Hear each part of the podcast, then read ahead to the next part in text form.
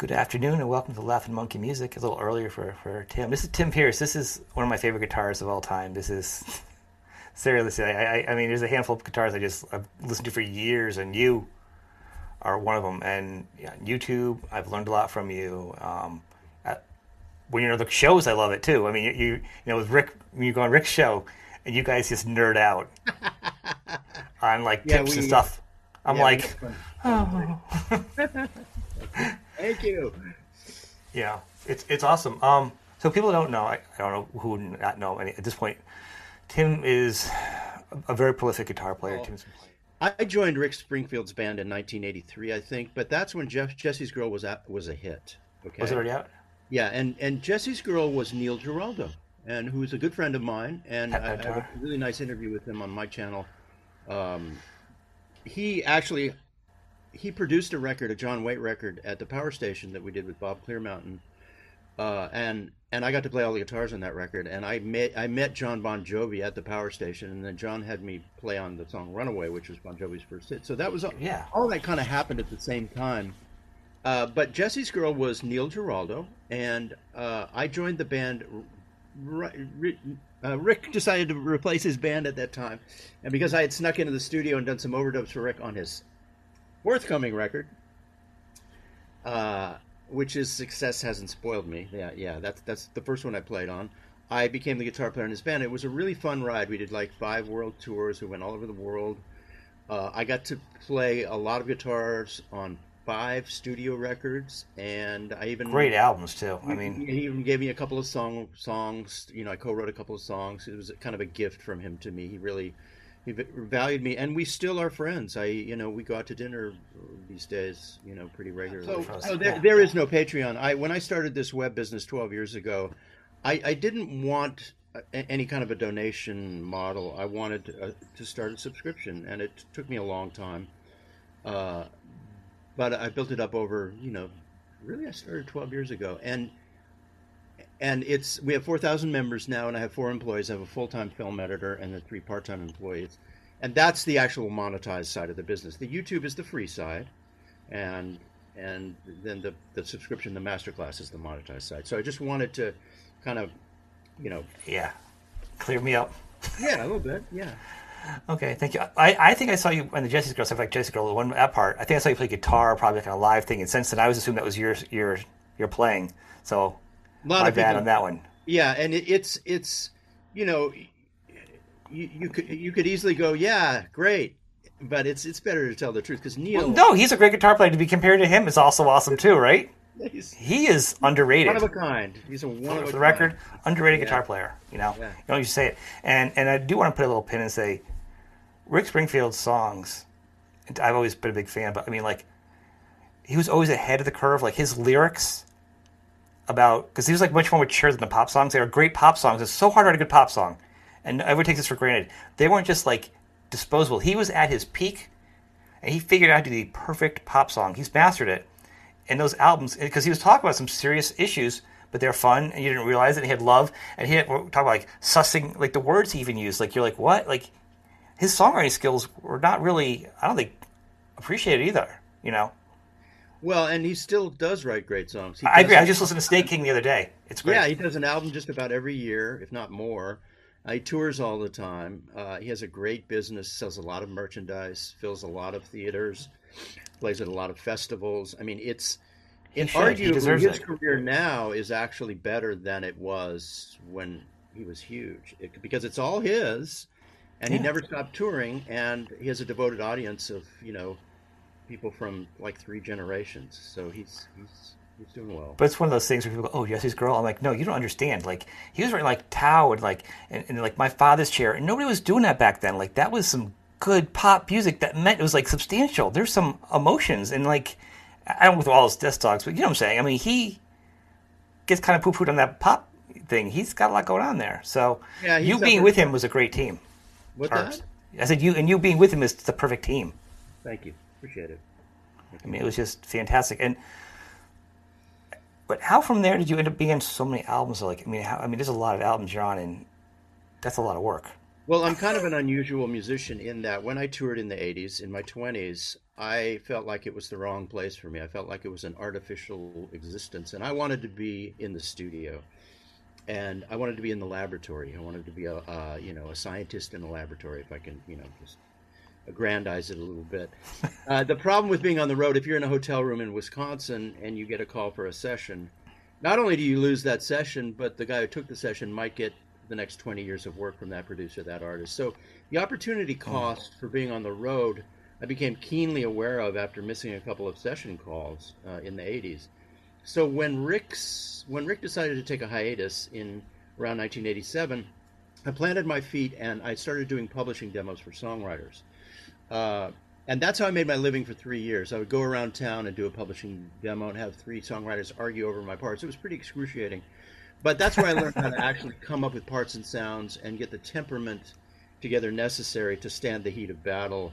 Uh, to be creative immediately all the time, you know, it's pretty exhausting. I don't think I could do it now, but uh, I, I, you know, that's where I learned to actually get consistent as a studio musician and then I did a Crowded House record and played on Don't Dream It's Over, and that actually got a lot of people, or a lot of people, a lot of songwriters in particular who loved that song. by 1990, uh, I began to work full time, and really through 1990 for almost 25 years, it was just full on session work. It was, you know, so it really was a conscious decision to never go on the road again. I ended up doing five Joe Cocker records, and after I did one, Hello, Joe Cocker.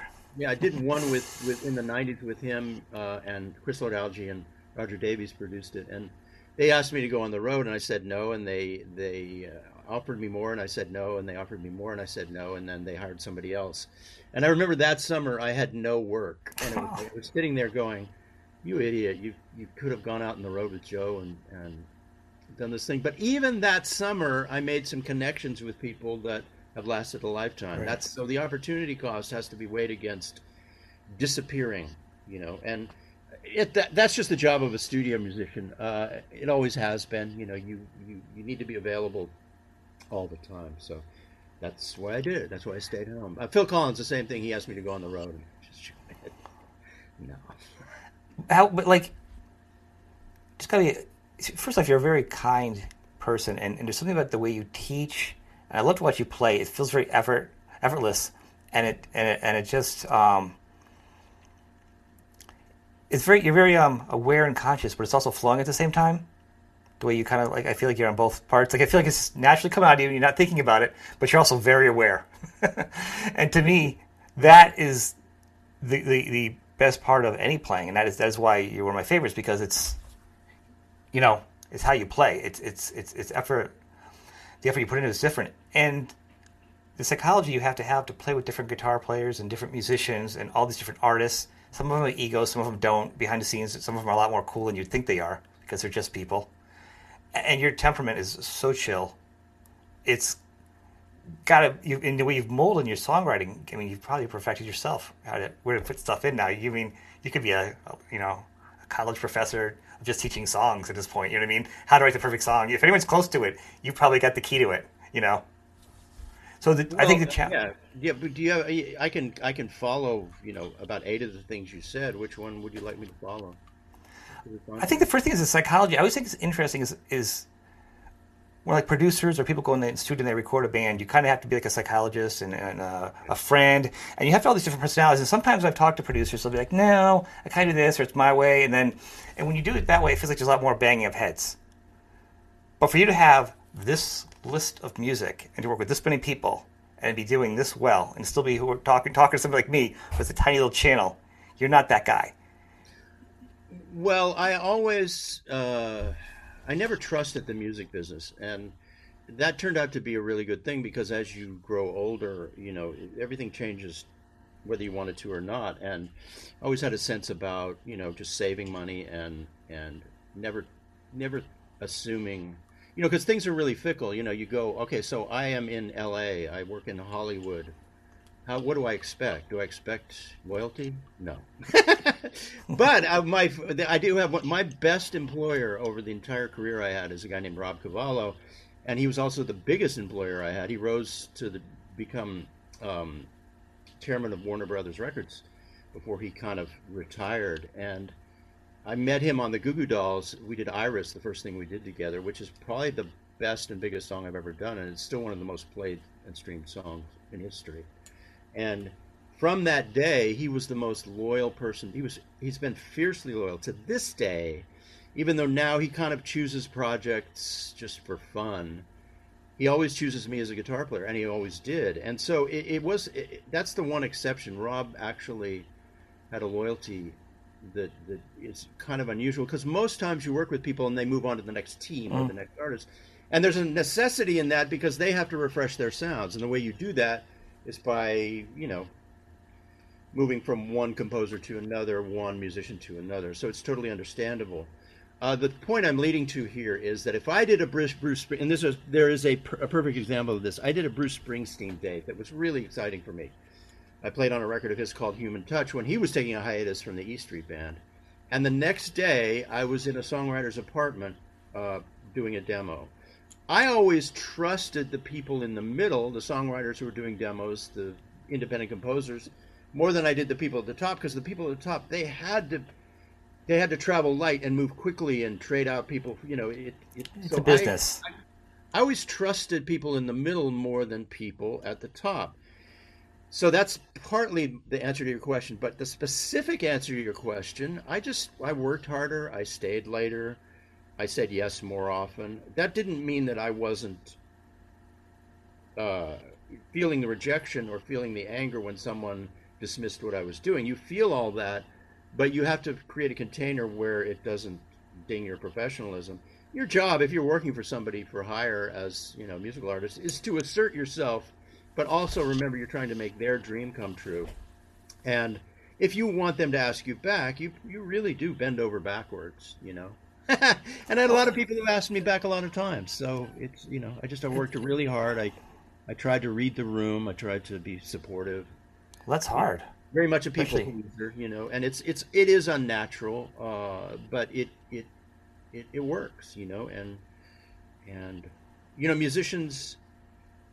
The hard thing is you do need to have your own strength and your own voice and your own opinion, but you need to be constantly watching that and asserting it at different times in different ways uh, as you're working for somebody else. You know, navigating you know that hour or that day the one last thing I will say is that when you meet somebody in a situation where you're doing their art, like the one day I worked with Michael Jackson, the idea is that first first 15 minutes you have to make them feel totally comfortable and safe, and you also have to give them something amazing in the first half hour or the first 15 minutes.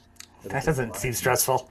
that's where like everybody's shoulders drop, everybody relaxes. If you go like this and it's something, maybe it's not the thing they want, but right. if it's something that where they go, oh, this is the guy, you got to do that. Uh, you know, I said 15 minutes or half an hour, but that's almost too long.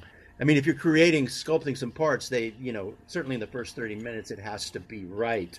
But even if it's not right, the first 5, 10, 15 minutes have to be, oh, yeah, this is the guy.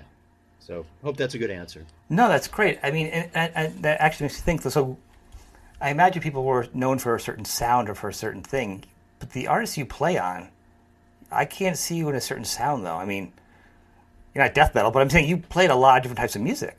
Like, so I don't think you were like I could see like this guitarist is a guy we call for salsa. This is a rock guy. I see you play on. A, I mean, your career is everywhere. Well, that's the job of a studio musician, and there are dangers in that. You know, the reason somebody has a style uh, that's born out of limitations a lot of the time, and those limitations are what forces the person to be in this particular silo and have a style. Now, as a studio musician, you need to emulate every style. So there is a danger in that, but it was, I just wanted a job, you know, I just wanted to be, I, I loved living in LA and working for all these different people. And if you listen, you know, you listen to yourself every day and you play, you realize that, oh, you are kind of doing a certain thing each time. But, you know, it's, it's, I was always very, uh, I'm a very natural rock player. And then mm-hmm. I learned how to play R&B. So, when I play rock, I don't imitate rock. It's real, and that, that was something people always sensed. Cavallo in particular.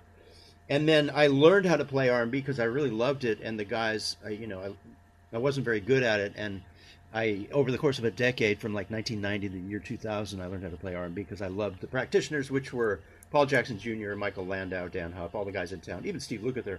Incredible R&B players. So uh, I did get that together, and I just carried those two skills as far as I could. You know.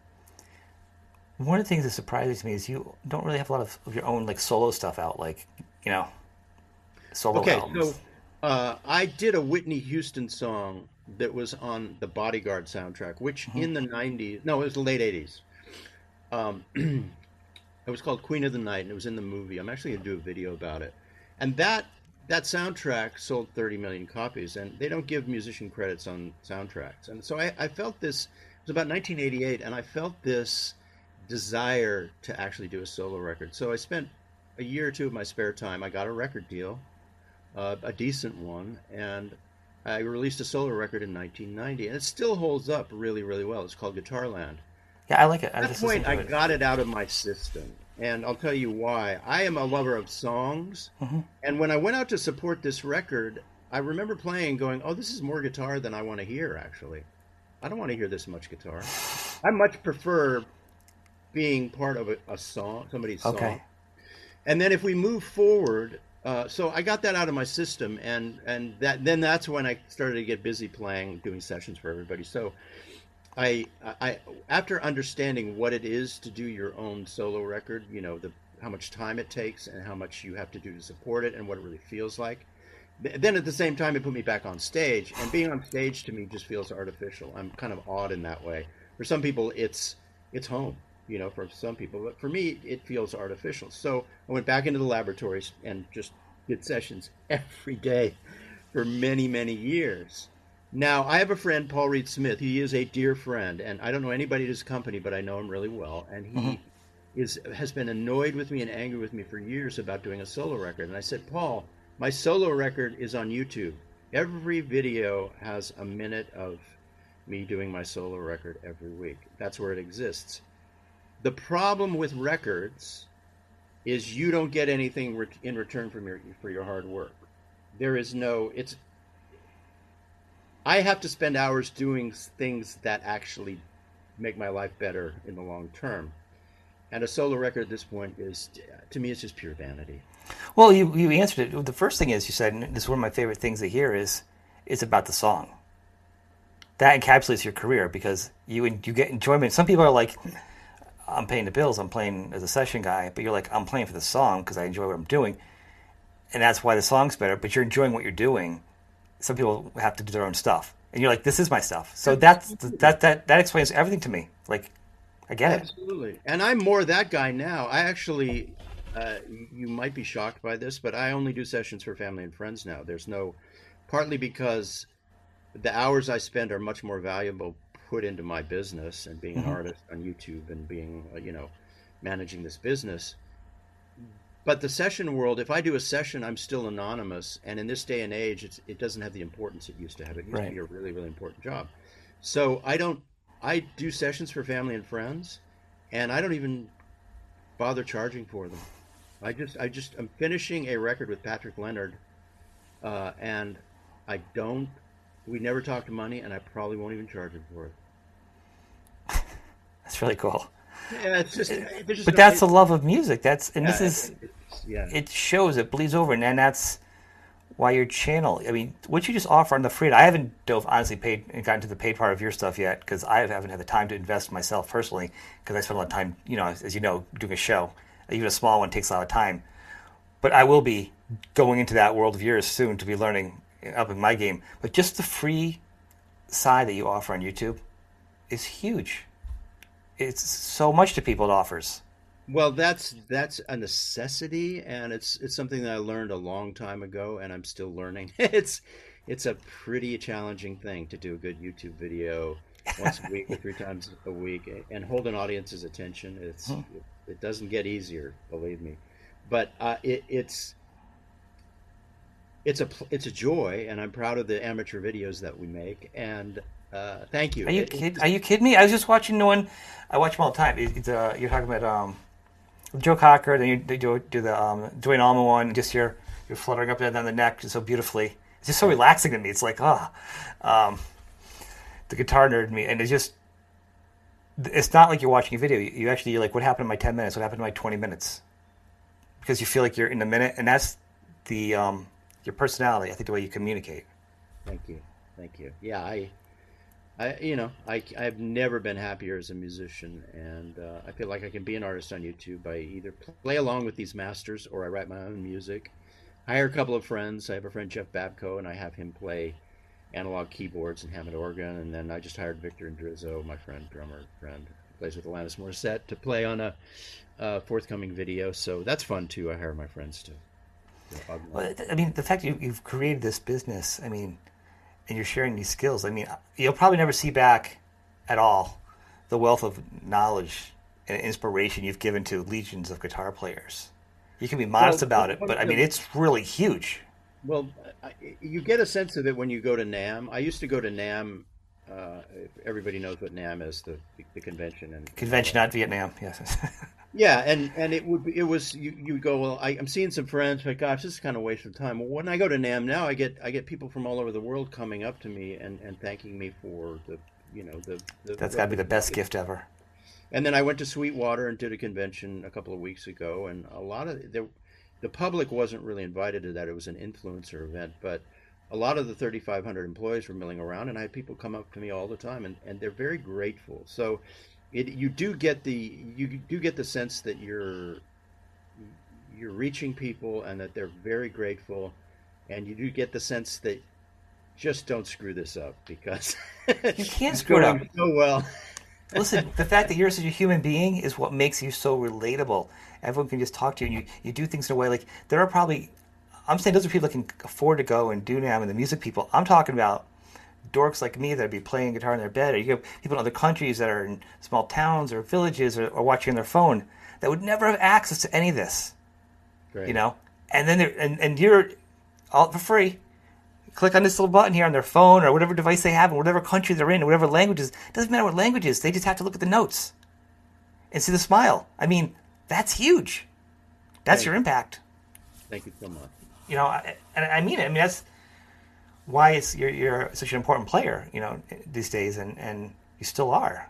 Well, I never expected this to be. I thought the other career was Plan A. This is actually more Plan A that one was cool. This one is just awesome. yeah, I just you know it was I you know I just I'm really enjoying this and it's it's a wonderful thing. I feel like I get to actually reach people and be an artist. And, it's, no, it's, it's, even if one of the videos my I get I average about twenty thousand views a day on YouTube and I if I release a video and it does poorly right now, it gets about forty thousand views and that's Dodger Stadium. Okay. That's insane. And then the, the, you know a couple of weeks ago, I released a, a video about Leslie West, and Mississippi Queen. That's at two hundred twenty-five thousand. That's you know, that's the Rose Bowl. You know, what you know, almost three nights in a row, I guess. So it's when you look at it like that, it's just a really wonderful, you know. It's mind blowing, isn't it, to think about it? That many yeah. people, like how can that many people watch it at once? Like it's insane to think about those kind of numbers. Yeah. So I, am really, I, I feel very lucky. You know? It makes me happy to see people like you have that success. When then I see my grandson watch a video and there's like people running around with styrofoam things hitting each other, getting 15 million views. My heart breaks every time. I'm like, I get it. It's fun. I get it. It makes them happy and they're quiet. But seriously, there's so much good content out there that should have bigger numbers. Yeah, the, uh, the the music education and entertainment segment is is is pretty small compared to what you know the the huge people on on YouTube. Oh yeah, or on TikTok or on Instagram. Right. Uh, but it's still pretty phenomenal what we can do there. It's really nice. So what is your so when you actually do your your um your videos and stuff? Do you have a certain goal? Like you're like I have you plan it out? Are you writing it out? Are you kind of going with what you think of in your head? It's it's always different. Sometimes there's a very clear subject. Like I I I bought a, a particular Les Paul at Sweetwater that's that I was taken with, and that Les Paul will drive a video that'll be called "The Best Les Paul I've Ever Owned" or "This is the Perfect Les Paul," mm-hmm. and that's the kind of title you need to get people to click on it. I know. And so, so that will actually take care of itself. But then there are other times when I have to kind of reverse engineer a uh, a concept. The other thing is is is for YouTube. Sometimes I'll spend the weekend shooting, and I'll and then I'll when my film editor gets it on Monday, he'll spend the whole day editing it. I'll look at it Monday night and go, "This is not good enough to release," and I have to start over. So it's never, and then sometimes the videos, some of most, most successful videos, well, these days are live streamed. So that's the opposite. Sometimes I'll work extra hard on a video just to get it to be decent, but then I'll do these live streams that I do prepare for. But I don't, you know, I do prepare for them, but they actually, we just throw them down live. I do a little bit of editing on the YouTube editor to tighten them Yeah. up afterwards, and those are actually these days my biggest videos. So, um, what was the original question? Um, something about racing horses. No, um, it was about preparing for the shows, and and because I have a little background on a few different things like editing and video and stuff, and, and doing a small show myself, and knowing the skills that you have, and the amount of work that goes on behind behind the scenes, It's and insane. I don't, I don't think I see any thing where I feel like you're like, oh, he's really stretching. You know what I mean? Like he's really hurt work hurt for content because it's hard to come up with content all the time for shows like yours. It's unsustainable. I mean, every YouTuber at a certain point ends up getting burned out, every single one, and then you just keep pushing and pushing and pushing. I I have a pretty comfortable uh, routine now, but we work really hard, and you know, the the it want no matter what you give it, it wants more. So, you know, at, at my age, it's you know, it's much you know, you see, you know, if you're your twenties and thirties, you're much willing to to do three videos a week. But I've been able to do right now. I'm at two live streams a week and two production videos a week and that keeps my footprint. That's huge. Well, it, it keeps it keeps my footprint from slipping on YouTube, uh, Right. which is all I need to keep the masterclass. You know, I, don't need I don't really need to grow the YouTube audience, although it does the you know it does grow a little bit every month. But for me, more than that, it's about keeping my street corner, keeping my footprint. You know, I because uh, it gets during the pandemic. While it was great for all of us, every guitar company did their best years ever. All of us who have educational products mm-hmm. Did really really well because people went home and wanted to learn guitar. So it was a it was a, A boom. for those of us who actually have you know educational sites and stuff like that. But uh, it it also meant that YouTube got incredibly saturated with every every friend of mine in the world, every guitar player started a YouTube channel during the pandemic. So then all the competition got greater. So just holding your own street corner, as it were, uh, in a much more crowded environment became, you know, a real deal. Well, you've held your breath, and it's it's kind of gotten past the, the part of it, you know, because you did. You see the boom. Everyone's got this, and like I, I joke, I'm like, I wouldn't even started a podcast thing if I knew how many people were doing it. And yeah, keep going. Yeah, keep going because it is. Yeah, it, it's you, realize at a certain point you're doing this for yourself and for your audience. hundred percent. And I'm gonna tell you, it's the love of music. And Everything else is is irrelevant. There's no the profit making. No. Yeah, everything. This this talking to you, I talk to other artists. It's a gift, and then having a conversation that hopefully someone else would have the same exposure to talk to you, a little bit different than your show. That's kind of cool. And then, you know, it's I started just because I wanted to um, work out, reach out to artists, and tell people. I started with it was it goes back real fast with like with Dweezil Zappa was the first thing I was talking to him and. I at a Dweezil show and they're like complaining about the price of merch, and that's what set me going. I'm like, merch is so important and then I backwards engineered it. And me and Dweezil were talking. We're talking about he's because no one complains about it. So I'm going to be the voice complaining for everybody, saying, "Hey, go on the websites. No one's touring. Get the merch. The shirts cost X amount of money. They're touring them. It's the gas. The the clubs are taking a profit. You know, these guys are not living like rock stars. They're huffing it out. And you know, it's a hard gig. Support the artists, and that's been my mantra. It's changed a little bit now because you know things have loosened up a little more and artists are out there but, but that's what it was about. I mean, and it's evolved. But for you, you got in early and I got did. your product as a, as a, but as an original, not as a copycat. You were had your own little model. It wasn't just a music show because you had a lot to offer. And I, as a content person, for me, it's very exciting. I'd be like, oh my god, look at your your your history. I have a million ideas. So if you're ever thinking of ideas, Okay, all right. I'll have a reservoir of ideas for your shows because for me, I'm like, you've got so much to tap on to as an outsider looking in. And I've watched probably most of your videos. I'm probably most of your numbers is me. Thank you. Um, Thank you so much. Thank you. And to keep doing it is incredible. And, and, and to hear you're going to keep doing it to me as a, as a fan is, is good. And Well, I have a system set up to where uh, you know I have to. You know, we have, like I say, I have four employees. There is a spend on the business that never goes away, and that's a, it's a good motivator. You know, I have to get film in front of my editor, who gets faster all the time. So, uh, it's it's great. It's, it's and it's weird, right? There's no end game. Like people are like like like remember TV. You have this X many seasons. You read this and that. You YouTube, you're kind of your own channel, your own TV thing, your own. And I'm also a podcast, and I'm like all these different things. And then you're your own person. And they're like, how much are you release? What is your what is your end game for each creator? I mean, yours is huge. You have responsibilities. I have, you know, not like that.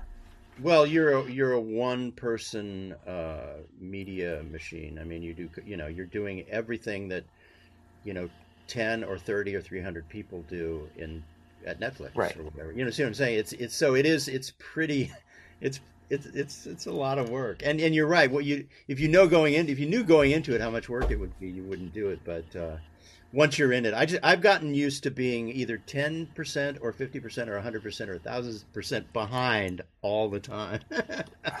I'm just running behind my to do list, just chasing. it just gets bigger, and my you know.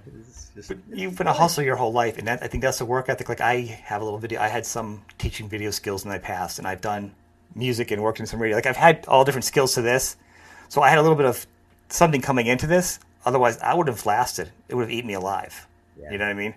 You have to have something else coming into this. Otherwise, yeah. YouTube. Will but all the other the other YouTubers we all share, we all talk about this, and you know, you're not going to change the system, and you're not going to stop. But but we live we talk about burnout all the time. A, a lot of us in the guitar community talk to each other all the time. I I talk to Rick Beato almost every day, and he's the biggest and probably the most respected.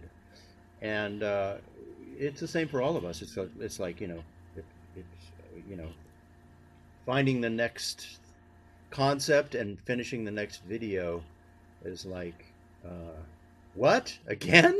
I got to do this again and again and again. it's again. not like your regular job, right? When you go in every week, you do your thing, you make your job, you go in on Friday, you punch out, like you know what you're going to do, and you can do a, medi- a mediocre job, an average job all the time. Like you've got to be like your best game every single week. There's no coasting. Yeah, and so I'm making peace with it, and I, I, I feel good. But uh, you know, my friends definitely work a lot harder than me. Some of them, so I respect them. As far as yeah, yeah, that's the thing. Like, how do you find time besides all this with all your like all the other people? Like, to, to stop. You, if you're doing all your shows, and then you do something with like Rick. I mean, to me, you, you don't do this. This is special, really special for this time with me. But you do a lot of other side big shows. Well, know? those are spontaneous. If you're a guest, then you're not editing. You're not you know, so it, those are easy. The stuff I do with Rick is literally first take stuff. Really?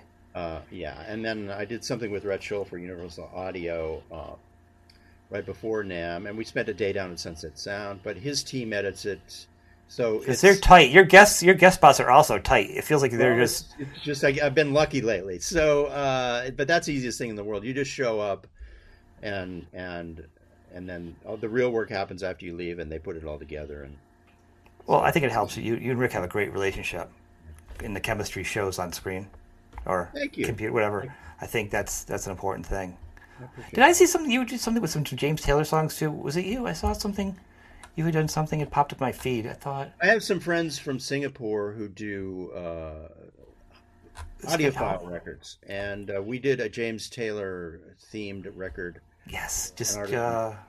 And I, it was great. I hired. Uh, I actually put together the band. I hired Russ Kunkel and Lee Sklar, and I hired James's band, and even Dean Parks. I hired him to play guitar because he is the man that when James broke his hand, he's the man that, that James chose to play his guitar parts while his hand healed on stages all over the world. So uh, it was it was awesome. It was I can't think of the name. Was it Jen- Kenneth? Jenny? I can't think of the name. Her name's just Cynthia. Yeah. Thank yeah. you. I saw it. In a thing. I, I listened to it but you know, like when you listen and you see things either it's on YouTube or downloads, like I don't know. I was talking to um, like Bill Buford on his albums. I'm like, and I got he sent me this like a, a, a collection of uh, his big three CD thing, right? And I'm looking at, it, I'm like, I didn't even know you were on all these songs because if you go on iTunes or Spotify or whatever, not saying anything, you don't know anymore who the artists are in these albums. Right. So like when I heard, it, I'm trying to think. I always catch the names because it's like this digital world. I lose it. I knew it was you and that was it. And I was like, and I'm like, oh, I don't know who this other artist is. And sometimes I can reverse deep dive, but you don't know now because the credits don't. Yeah. It's a free for all. Yeah, yeah, it's. it's but the, my point is, it's a beautiful album. It's a beautiful album.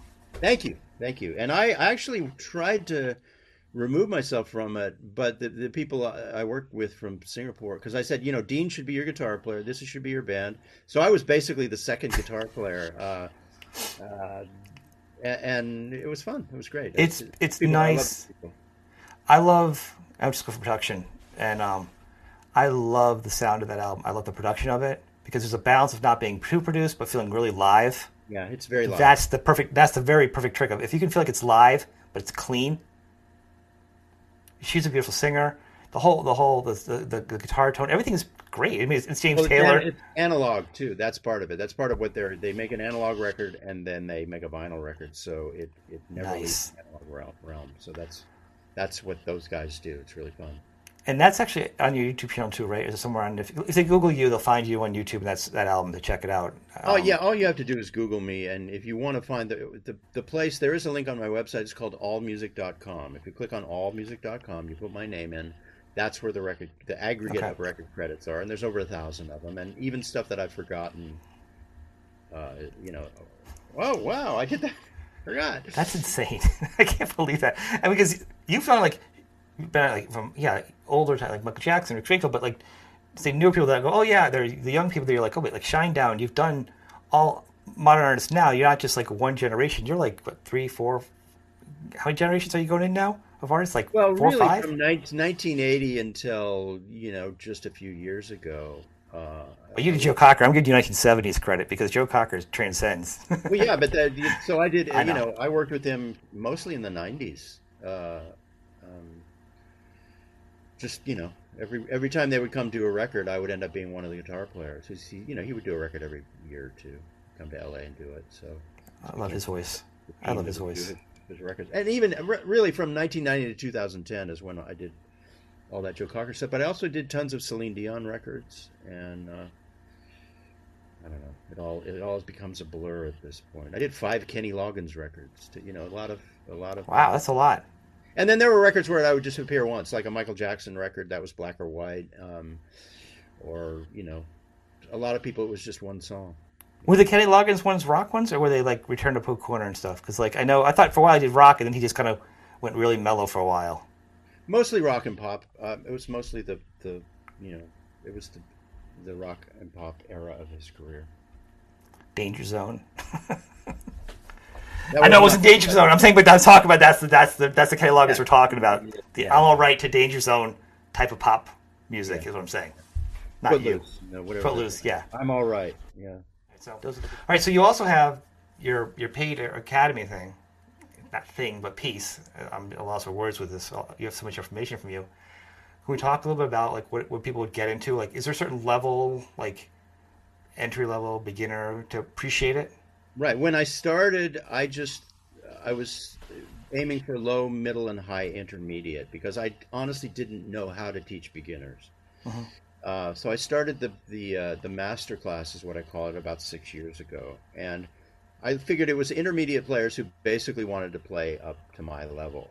Yeah, I mean there are levels beyond me. We see these guys all the time, but if you wanted to play up to my level, then my you know place was and so it's it's basically a giant basket of of content. It's it's got about 13 categories and there's 1700 videos, 140 hours of content. Oh. And it's lead guitar, rhythm guitar, tones, you know, strategies for soloing. I have guests. Uh, all my live streams end up in there.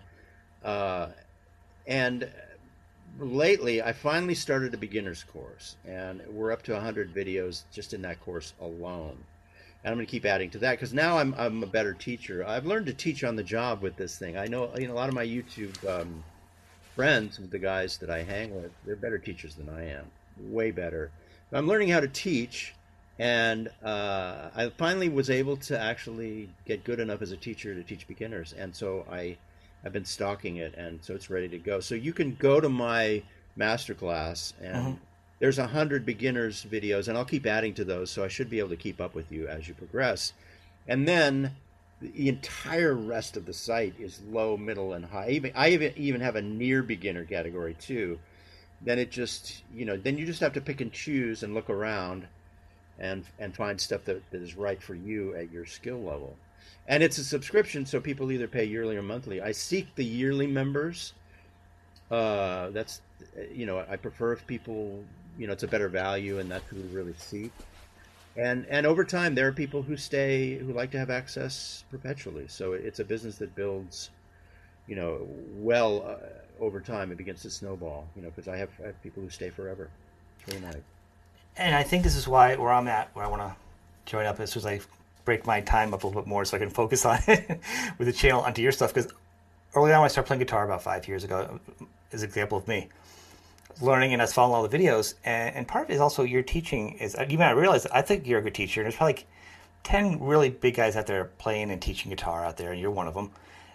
And you may feel some of them are better than you, but the truth is, I think everybody learns differently. And to me, the way you communicated, and there's actually been other guitar players uh, that on my show are the same thing, different than others.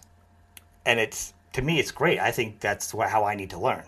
So to me, I think you've out of the box. I've been learning from you that way. Well, and it it is a match, and the reason we offer a free trial, I I I, I tried this at first and it worked. I offer a 14 day free trial is honestly because I want to send most people away. I want them to actually. It has to be a, a good match. So I want people to, with no obligation, to go. Okay, this is not right for me because that's how I get the one person that is right for. If I send nine people away, that t- one person right. will stay might stay forever. So uh, I agree with you. Everybody has a particular kind of what's the word? Uh, well, we learn differently, we teach differently, and and I made the mistake when I first started out, and that's why I've waited now. And I think when I'm about ready, is I found a guitar player, da da da, uh, online thing. I didn't have a YouTube channel, but it had a whole beginner level, all the levels and program I checked out, looked good. I saw some lessons, but I was so new at learning how to play, I couldn't quantify how well I was learning from them and how my own skill level was. Right. I didn't have a lot to compare to. I did it.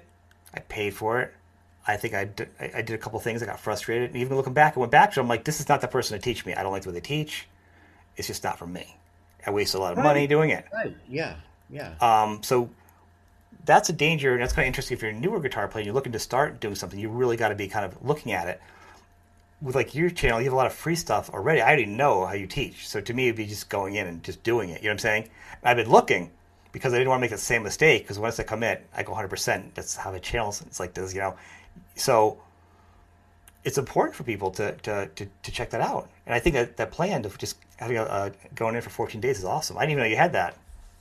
Yeah, it was. I just, it, frankly, it was for my conscience. I, I conscious. I don't want anybody to pay for something that they or don't feel 100 percent sure about. That's and a different model. we, we give refunds, no questions asked. So if if somebody gets surprised by the, uh, you know, the, the thing retriggers every 12 months. If somebody gets surprised and, and that for whatever reason they they don't want to stay in, they get their money back immediately. It's it's a joy of mine to actually I just keep people happy. I have all my ex members and my members are blissfully happy. Well, then, you know, then it's not I think that was a problem. I felt like I felt like I got. I ended up in a, a gym membership. Like all of a sudden, I'm not going to the gym. Like I'm not. Like it just. I felt trapped, and, and it was crazy. Yeah. You know. To, to, to, to, to be like that, I felt really kind of like I'm like, well, I paid for it. I'm an adult man. I agreed. I made this. This is my deal. You know what I mean?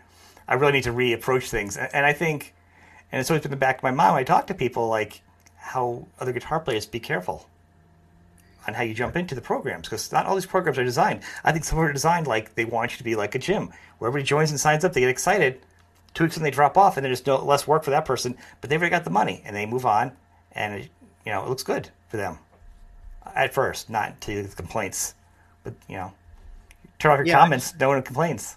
I just want people to be happy and, and enjoy their time in the program. You know. They don't necessarily even have to get better as long as they're happy and enjoying guitar life and you know the videos and everything. So let's probably more, more common questions. What? How many guitars do you have at this point? I mean, because I imagine. Let me say this: there's a, a certain point where I know guitarists get so many, and then they, go back to the point they go, "I just want the ones for certain sounds." And then they go through a point where I regret what I gave up the first time. And then they go through another time where like, I just need a few, and I can, at this point, emulate most sounds I want there's a certain like like uh, parts that guitarists go through in their lives. It feels like, you know.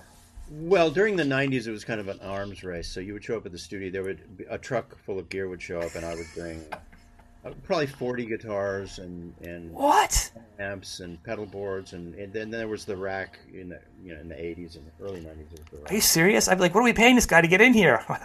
All the gear coming in. Jeez. But but it was typical. Studio musicians brought in because what the, the the thing was, somebody might ask you, "Hey, do you have a Jaguar?" And you had to say yes. Hey, do you have an old Telecaster? You had to say yes. Hey, what about what twelve strings do you have? Hey, uh, how many Right. acoustic guitars do you have? Let's try all your acoustics. So you really had to show up because you never wanted to say no when somebody asked you, "Do you have you, know, you have an old Gibson acoustic?" Right. About a Martin, you know. Uh, so, I, I you know I have around a hundred guitars, uh, probably over a hundred for a while. But I've actually I sold a lot of gear last year because now I'm finally, um, I'm distilling it. I'm refining it. It's becoming you know more of a Right. keeping you know, and, and I keep getting new ones too because a lot of a lot of times I get these guitars with no, at no charge now, and so it's still a you know there's an inflow and an outflow, but it's around a hundred usually. That's pretty good. What are your what are your what would you say your favorites are? Do you have any favorites that you Well, focus on? I love the Paul Reed Smith guitars, and they're people are very opinionated about those, but they're so easy to play, and the consistency is amazing. Um, I have a good relationship with Fender, so I'm playing their guitars more right now. Uh, and then I, I found this amazing Gibson Les Paul, uh, this Murphy Lab Les Paul at Sweetwater that I bought. That's great. So it's and then I really represent boutique builders, guys who make five, ten guitars. Tom Anderson makes about 900 guitars a year. 900. His guitars are even better today than they were. It, it's phenomenal the work he's doing right now. Um, so I don't really have a favorite because they're all, you know, they're just. I, I love them more than ever, you know, and they're all different and they're all unique and and. Uh, Right. I also said right now, like what's like, you know, like, what's your favorite album? Well, right now, you know what I mean. Exactly. It'll change, you know, because you'll go. I mean, I only have a few, so I don't, I don't have that issue. But I would be, I would be overwhelmed. You know what I mean? I wouldn't even know what to do. yeah. And they all sound different. I mean, they literally sound different. do. Even the, even the same brand. I mean, I've gone to the point now where I just like, I like getting going pawn shop for guitars and sounding them out. You know.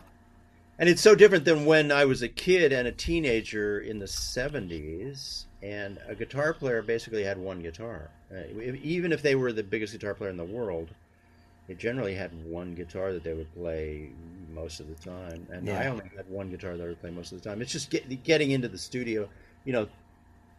It's you know it's just become kind of a it's Your such a pain industry the, the guitar business that people end up and and it's great to have you know it's great to for any guitar player it's great to have up to 10 guitars because it's going to put you in different styles modes inspire you in different They're ways. beautiful works of art too. I mean, let's face it. They are. They're beautiful. It- That's uh, some of my kids. I've got more guitars elsewhere too, and, you know, and then my kids got ukule- my kids got ukuleles, and we got you know my kids play. Um, they won't play with dad because that would be uncool, but they do play. but you know, yeah, it's yeah it's it's i'm more in love with guitars with guitars than i've ever been i really am Yeah, That's fantastic. So I'm going to encourage people. I want you to come check out your channel, check out timpierce.com, subscribe to you. Soon enough, you'll have me on your masterclass too, because I got to get going. I got. I've been so distracted by by doing this channel by not playing enough guitar, so I need to get back to what I love doing. Why I started the show, ironically, and um, I want to I thank you, man. This has been awesome. you're welcome you know I, I i looked at your channel i don't know how it came to me maybe you did you email me and then i, I looked at it and you had just interviewed lorraine lewis from vixen and her and i are from the same hometown Are you? I knew her in Albuquerque, and I think we have this. We're, I think we were born on the same day. You'll have to check with her, but September eighteenth, nineteen fifty-eight. Um, but the, I, I really liked that interview. I, I, I, I, because because when you contacted me, I thought, okay, let's let's take a look at this, and I thought, oh, there's Lorraine, and there was just it was a wonderful interview, and she had so much enthusiasm, and uh, it, it, I thought, yeah, I want to do this. So Thank you. I Yeah, appreciate. it Yeah, she, it means a lot to me that you were on. So yeah. check you out. Okay, we can well, check you out. let's do another one sometime. And, We will. Uh,